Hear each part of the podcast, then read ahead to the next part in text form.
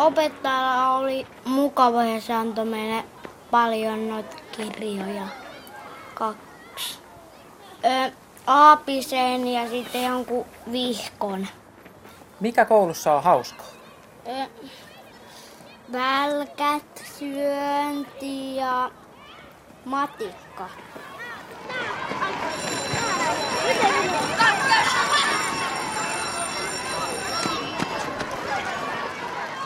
Seitsemänvuotiaiden hymyillessä paljastuu kouluportti. He ovat vielä sellaisia hentoja ja pieniä niin, että koulureppu suorastaan peittää puolet tästä pienestä ja innokkaasta oppijasta. Tatjana Pajamäki, millainen koulunsa aloittava lapsi on kehitykseltä? Millaisia taitoja hän jo osaa?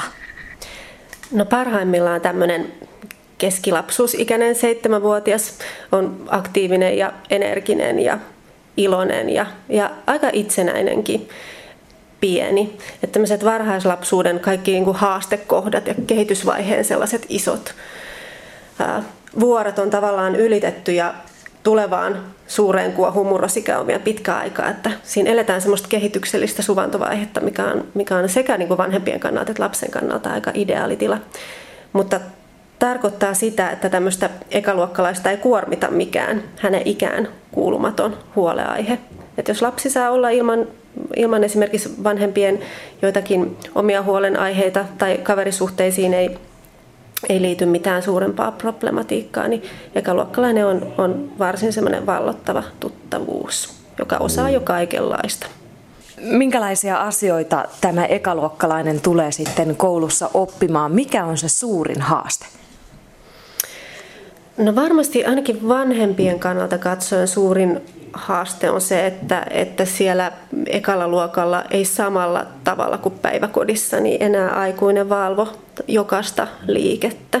Eli selkeästi se itsenäisyys lisääntyy sekä siellä koulussa että myöskin sitten kotona.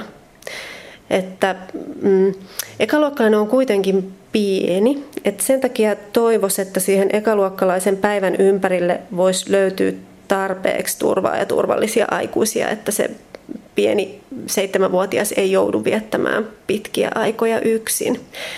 Että vaikka hän jo itsenäisesti osaa kaikenlaista, niin se ei tarkoita sitä, että hän viihtyisi yksin tai olisi välttämättä peloton ollessaan yksin. Että on aika tavallista, että sen ikäinen esimerkiksi pelkää vielä yksin ollessaan se, että se koulun aloitus on tälle seitsemänvuotiaalle todella jännittävä ja innostava kokemus, mutta sitä se on myös vanhemmille.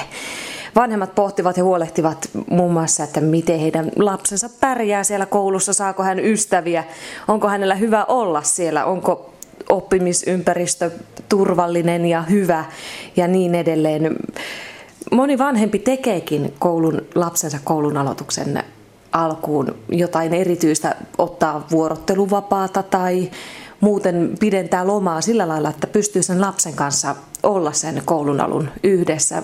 No se on upea juttu ja sitten toisaalta taas hirveän ylellistä, jos näin on mahdollista tehdä, että on hyvä muistaa, että se ei missään nimessä ole mahdollista kaikille.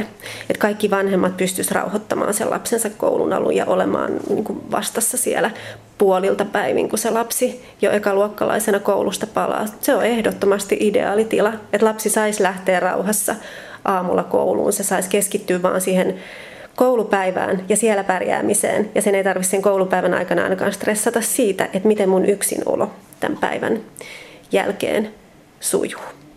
Onneksi meillä on iltapäivätoimintaa monessa kunnassa järjestettynä, että lapset ei kuitenkaan joudu sitten täysin yksin viettää niitä iltapäiviä. Mm. No miten se arki siellä kotona sitten muuttuu, kun lapsi lähtee kouluun? No varmaan vähän kaksitahoisesti. Toisaalta osaa vanhempaa varmaan helpottaa, että semmoinen päiväkotirumpa, kaikki ne sadekurahousujen etsimisen ja muinan häviää ja, ja lapsi tavallaan väkisinkin äh, joutuu ottamaan itsenäistä vastuuta. Mutta toisaalta päiväkotipäiviin verrattuna tosiaan koulupäivät on huomattavasti lyhyempiä. Vanhemmille tulee aikamoinen stressi koululaisen loma-ajoista. Se ei olekaan pelkästään ihan iloa, eli joutuu koko vuoden ajan miettimään, miten, miten koululainen pärjää yksin nämä koulusta poistetut loma-ajat. Mutta tietenkin arki muuttuu myöskin niin, että, että sitä lasta koulussa arvioidaan sitten jo oppijana. Ja jos siihen, siinä ilmenee niin kuin pieniäkin vaikeuksia, niin vanhempi tarvitaan tosi paljon tukemaan sitä lapsen ää, siinä vaiheessa tosi heikosti haavoittuvaa itsetuntoa tukemaan sitä lapsen oppimista. Mikä se vanhemman tärkein tehtävä on siinä lapsen koulun aloituksessa? No, ajattelisin, että ensisijaisesti tärkein tehtävä on, on rauhoittaa elämä ympäriltä, että se, kotona se elämä on mahdollisimman ö, säännöllistä ja turvallista ja hyvää, että siihen koulun käyntiin jää energiaa. Että jos lapsi joutuu huolehtimaan jostakin muusta, niin sitä psyykkistä energiaa kuluu sinne, eikä se lapsi pysty keskittymään siihen, siihen koulutyöhön. Et ylipäätään se, että lapsi voi hyvin, vasta mahdollistaa, että se voi oppiakin jotakin. Silloin ensimmäisen kouluvuotena ylipäätään muodostetaan, tai lapsi muodostaa käsitystä itsestään koululaisena ja oppijana. Se on ihan äärettömän tärkeä vuosi. Lapsi tavallaan valitsee sen tavoitetasonsa ja toimintatapansa. Se, miten häneen suhtaudutaan, hänen oppimistuloksiin ja pärjäämiseen ylipäätään, niin vaikuttaa merkittävästi sit koko siihen koulun käyntiin. Toinen iso asia on nämä sosiaaliset suhteet ja kaverisuhteet, mitä siellä, siellä ensimmäisellä luokalla sitten muodostuu. Et lapsen täytyy tuntea olevansa tärkeä osa ryhmää, sen täytyy tuntea olevansa turvassa siellä ryhmässä, jotta se voisi oppimistuloksissakin päästä lähellekään sitä, mihin parhaimmillaan pystyisi. Puhutaan niistä sosiaalisista suhteista hetken päästä lisää, mutta kun sanoit, että se ensimmäinen vuosi on todella merkityksellinen siitä, millainen koulunkävijä lapsesta tulee myöhemmässä vaiheessa. Miten paljon tällaiselta ekaluokkalaiselta voi vaatia? Ne ovat hyvin erilaisia vielä tuossa iässä. Toiset ovat hyvin lapsen kengissä ja leikkimaailmassa ja toiset ovat hyvinkin reippaita jo. No tämä on yksi ehkä just pääjuttu, että lapset nimenomaan eroavat toisistaan valtavasti valmiuksiensa kohdalla sen ensimmäisen luokan alussa. Et sen takia rauhoittaisin vanhempia siinä, että vaikka he saattaa olla taidoiltaansa hyvinkin eri tasoisia, niin ne erot yleensä tasottuu nopeasti sinne ensimmäisen koululuokan loppuun mennessä. Ja monella lapsella on ihan erilaisia haasteita siinä koulunkäynnissä. Toisella se isoin haaste on se, että, että he ei yksinkertaisesti pysty tai malta pysyä paikallaan 45 minuuttia ja, ja siihen joudutaan sitten paljonkin pohtimaan tukikeinoja, miten, miten sitä lasta tukee niissä tilanteissa. Ja toiselle sitten hankaluutta tuottaa ylipäätään uudet sosiaaliset tilanteet ja, ja lapsi jännittää paljon. Joillakin on oppimisessa jotakin ongelmaa, mikä olisi hyvä tietenkin mahdollisimman nopeasti sitten haarukoida niin, että se ei pääse sitä lapsen itsetuntoa syömään. Mutta ehkä vanhemmilla on sekin, sekin aina hyvä muistuttaa, että samankin perheen lapset voi olla hyvin erilaisia ja hyvin eritasoisia, kun he aloittaa sen eka vuoden. Ja jotenkin rauhoittaa sitä omaa mieltä, että usein tosiaan ne erot lasten välillä tasottuu, kun se koulunkäynti, tai sille antaa rauhan. Mm. Mitä siltä lapselta voi vaatia? Että minkälaisia asioita säilyy esimerkiksi järjestyksessä tavarat tai läksyjen teossa. Ekaluokkalaisilla on hyvin vähän läksyjä, mutta mm. millaisia asioita? No ekaluokkalaisena kaikkia näitä toimia harjoitellaan. Et se on jotenkin tärkeä äh, niin kuin vanhempanakin ymmärtää, että ne vaateet tulee sieltä koulusta niin, että, että täytyy olla tavarat mukana, oikeat tavarat oikeilla tunneilla, täytyy pystyä pysymään paikalla, täytyy osata käyttäytyä ryhmätilanteessa, täytyy pystyä olemaan hiljaa silloin, kun vaaditaan keskittymistä ja, niin edespäin. Nämä on niitä taitoja, mitä odotetaan, mutta aikuiset on kuitenkin sitä varten näiden seitsemänvuotiaiden lasten elämässä, että he op, opastaa ja korjaa silloin, kun nämä asiat ei mene ihan niin, niin putkeen kuin tavallaan pitäisi mennä. Että, että siinä on vuosi aikaa opetella ensimmäisen vuoden koululaisena olemista. Perheen aika. No miten tärkeää vanhemmille on se, että kyselee koulupäivän jälkeen kuulumisia, miten meni ja mitä huomenna on tulossa ja miten kavereiden kanssa sujunut? No se on ihan äärettömän tärkeää, että se lapsi tuntee, että tärkeää sille vanhemmalle on ylipäätään se lapsi. Ja siinä on, siinä on tärkeää sitten vanhempana myöskin erottaa se, että ei ole kiinnostunut pelkästään niistä oppimistuloksista ja miten se lapsi pärjää jossain tietyssä aineessa ja minkälaisia mahdollisia arvioita se mistäkin saa, vaan se on kiinnostunut kaikesta siitä ympäröivästä, mitä siihen koulunkäyntiin liittyy. Se nimenomaan kyselee niistä kaverisuhteista ja kyselee niistä lapsen tunteista, miltä, miltä siitä ylipäätään tuntuu missäkin tilanteessa. Ja on herkkänä siinä lapsen niin kuin monenlaisille viesteille. Et esimerkiksi lapsen niin kuin levottomuuden tai, tai pienenkin häiriökäyttäytymisen taakse näkeminen olisi vanhempana tosi tärkeää. Että osaisi esimerkiksi yhdessä opettajan kanssa sit keskustella, että mistä tässä mahdollisesti mun lapsen kohdalla voi olla kysymys. No moni vanhempa, vanhempi miettiikin juuri sitä kodin ja koulun yhteistyötä, että miten sitä voi parantaa tai miten siihen opettajaan saa luotua sellaisen suhteen, että se yhteistyö on mutkatonta. Minkälaisia keinoja siihen on, Tatjana Pajamäki? No taitavat luokan opettajat kyllä tietää vanhempien merkityksen tämän lapsen parhaaksi toimimisen suhteen, että, että koulunkäynnin alkaessa niin, niin aika nopeasti pidetään vanhempain illat, jossa on mahdollisuus luoda sitten kontaktia opettajan. Toivoisin, että opettaja antaa mahdollisuuden oman niin kuin, työaikansa puitteissa vanhempien olla mahdollisimman paljon häneen, hänen päin yhteydessä. Ja vaikka se tietenkin opettajalle voi olla joskus kuormittavaa ja, ja aika aikaa vievääkin, niin, niin jotenkin muistaisi, että näille vanhemmille se on, on todella iso asia, se heidän ensimmäis ykkösluokkalaisensa niin kuin koulussa viihtyminen ja pärjääminen ja hyvä niin, että ovatkin kiinnostuneita, niin se pitääkin olla. Se, mikä ehkä niin kuin molempia, sekä vanhempia että opettajia jotenkin omassa roolissaan helpottaa, kun ajattelee sitä asiantuntijarooliutta tavallaan niin, että vanhempi on aina se, joka tuntee oman lapsensa yksilönä ja se tuntee, miten se lapsi reagoi, käyttäytyy tietyissä tilanteissa ja mitä se tuntee milloinkin. Ja sitten opettajalla se asiantuntijarooli on taas se, että hän tuntee sen lapsen ryhmässä ja sen ryhmäkäyttäytymisen. Ja parhaimpaan tilanteeseen päädytään silloin, kun molemmat tiedostaa sen, että mikä on se heidän oma osaamisensa sen lapsen suhteen ja se pystytään yhdistämään. No koulun aloittaminen muuttaa paitsi sen arjen siellä kotona, niin myös tosiaan sen lapsen sosiaalisen ympäristön. Huoli siitä, että lapsi viihtyy koulutovereidensa kanssa ja saa kavereita luokkakavereistaan, on asia, joka todella mietityttää vanhempia. Miten vanhemmat voivat sitten vaikuttaa näihin ihmissuhteisiin, mitä se pieni ekaluokkalainen siellä koulussa solmii? No ihan yksinkertaisemmillaan niin, että on ylipäätään kiinnostunut sen lapsen kaverisuhteista.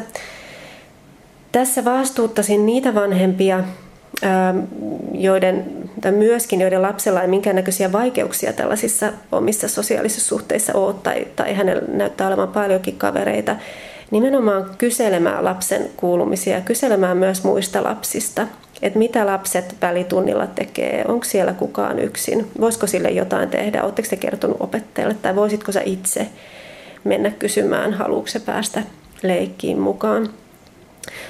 Lapsien kanssa täytyy keskustella siitä, mitä ulkopuolelle jättäminen lapsen elämässä pahimmillaan merkitsee, mitä sillä voidaan toiselle lapselle pahimmillaan aiheuttaa.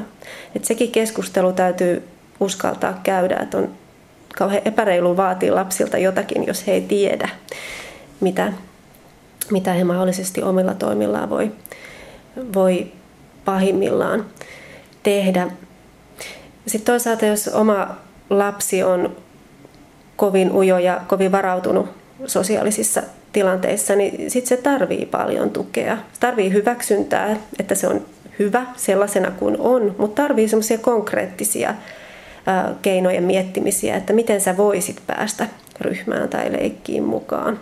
Ja usein esimerkiksi jonkun toiminnan kautta on, on paljon helpompi lapsen lähestyä jotain toista, varsinkin pienenä ekaluokkalaisena, että miettii, että, että mihin toimintaan sä pyytäisit sen toisen sun kanssa, mitä te voisitte yhdessä tehdä ja niin, niin edespäin.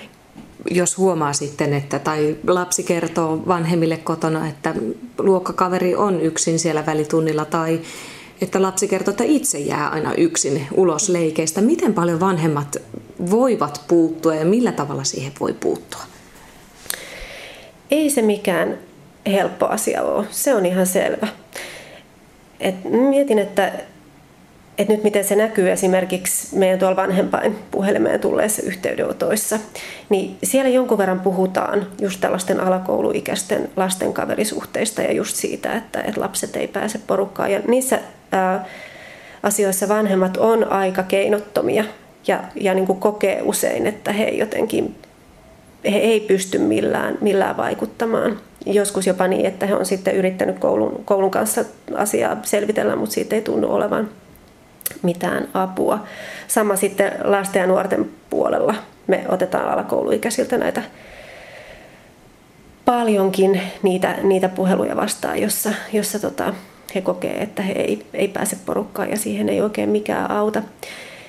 Ja se on ihan selvä, että lapsi, joka on jo siinä kierteessä, että hän on jo joutunut siihen sen porukan ulkopuolella ja yksin, niin, niin tarvii ehdottomasti aikuisen apua. Se ei selviä siitä yksin. Puhutaan sellaisesta niin kuin negatiivisen vuorovaikutuksen kehästä, että, että kun se lapsi saa vertaisiltaan negatiivista palautetta, se niin kuin vetäytyy yhä entisestä ja, ja koko ajan ne sosiaaliset tilanteet tulee, tulee niin kuin vaikeammaksi ja vaikeammaksi. Siinä tarvitaan taitavia ryhmän ohjaajia, jotka osaa nähdä sen ja puuttuu siihen ja miettii, että minkälaisten lasten kanssa tämä lapsi ehkä parhaiten saattaisi muodostaa kaverisuhteita ja miten mä pystyn siinä sitä tukemaan. Mutta jotenkin ennen kuin näitä ulkopuolisuuksia pystyy, niin kuin alkaa muodostumaan, niin sitä työtä täytyy tehdä tosi paljon silloin. Eli silloin puhutaan siitä opettajan tekemästä hyvien opettajien toteuttamasta ryhmäytymisestä ja siitä, että he antaa aikaa sille, että siitä ryhmästä muodostuu turvallinen. Ja sillä on niin kuin aikuiselle tai aikuisen mahdollisuudet on, on todella isot ja aikuiset todella voi vaikuttaa lasten ryhmien turvallisuuteen. Perheen aika. No millä tavalla aikuiset voi vaikuttaa siihen? Siis opettaja tietenkin, mutta jos ajatellaan lapsen vanhemmat, mitä he voivat kotoa käsin tehdä? No vanhemmat sinänsä se, että he pystyisivät vaikuttaa suoraan ryhmien turvallisuuteen koulussa, niin, niin se on vaikeaa. Ehkä he voi vaikuttaa niin kuin viestimällä opettajalle toiveita siitä, että, että miten asioita voisi toteuttaa ja niin edespäin. Että ehkä se, mitä he voi tehdä, on, on yrittää pitää niin kuin oman kodin ovet avoinna lasten kavereiden ää, tulla. Ja sitten toisaalta semmoisena konkreettisena toimena nimenomaan näiden pienten lasten parissa, kun järjestetään esimerkiksi syntymäpäiväjuhlia. Niin tämä on semmoinen aikuisten näkökulmasta katsottuna jotenkin ehkä pienempi asia tai semmoinen, mihin, mihin ei kiinnitetä kauheasti huomiota, mutta se on, lasten, se on jo päiväkoti-ikäisten kesken ihan mieletöntä vallankäyttöä. Eli siinä on hyvä miettiä, että miten antaa sen oman lapsensa toimia, kun se järjestää ne syntymäpäivät päiväjuhlansa. Et kun se vie kouluun kutsut, niin antaako sen oman lapsen jättää esimerkiksi yhden tai kaksi kutsutuista tytöistä tai luokan tytöistä tai pojista pois ja kutsuu kaikki muut. Et mä ajattelen, että vanhempi antaa tavallaan luvan välilliseen kiusaamiseen oma osallistumiselle silloin, jos se antaa lapsensa toimia näin. Että tota, yhtä tyttöä tai poikaa ei ikinä voi jättää kutsumatta syntymäpäiväjuhlille. Nämä on pieneltä kuulostavia asioita aikuisten maailmassa, mutta tosi tärkeitä siellä lasten ryhmäsuhteissa. No, nämä ei ole mitään helppoja kysymyksiä, että se olisi ihan täyttä jotenkin mustavalkoista oikeaa tai väärää, mutta ylipäätään, että vanhemmat alkaa pohtimaan näitä asioita ja miettii sitä, että minkälaiseen käytökseen sitä omaa lasta rohkaisee ja mistä palkitsee. Että tavallaan kehuuksi tässä lasta siitä, että se näyttää toimivan toisinaan edes yhteisvastuullisesti, että se pyytää muitakin kuin sitä yhtä, yhtä parasta mm, kaveriansa aina samoihin leikkeihin mukaan. Mutta toisaalta se on, se on aika haastava tasapaino, että vapaa-ajalla lapsella on toisaalta sitten taas oikeus olla niiden ihmisten kanssa, kenen kanssa hänellä on niin kuin rennointa olla. No, Tatjana Pajamäki, sano muutama semmoinen kaikista tärkein asia, miten sen ekaluokkalaisen koulunkäynnistä tulee turvallista ja se oppimisympäristö on mahdollisimman hyvä. No ensinnäkin rauhoitetaan ekaluokkalaisen elämä muilta osin. Pidetään huolta siitä, että ekaluokkalainen nukkuu tarpeeksi, se syö säännöllisesti ja että sen mieltä ei kuormita mikään ikään kuulumaton asia. Toiseksi välitetään myönteistä mielikuvaa koulusta. Vaikka vanhempana saattaisi itsellä olla jotakin ikäviä kokemuksia tai, tai se niin koulu herättäisi jotakin sellaisia mm, välillä negatiivisiakin tuntemuksia, niin pyritään olemaan välittämättä niitä lapsille ja ne ei rupea heijastelemaan siellä, siellä lapsen elämässä. Ja toiseksi yritetään pitää huolta siitä, että, että lapsella ne, ne niin kuin kaverisuhteet siellä koulussa toimisi mahdollisimman hyvin, niin paljon kuin vanhempana siihen pystyy vaikuttaa. Kysellään niistä, tarkkaillaan sen lapsen olemusta ja, ja sitä niin kuin mieltä, millä se aamulla koulusin, kouluun lähtee. Ollaan herkkänä sen kanssa, että miten se lapsi siellä oikeasti voi. Ja sitten pidetään opettajaan säännöllistä yhteyttä tarvittaessa. Yritetään saada opettajasta sellainen yhteistyökumppani, jonka avulla se lapsen ensimmäinen kouluvuosi, joka ihan äärettömän tärkeä on, niin sujuisi mahdollisimman hyvin.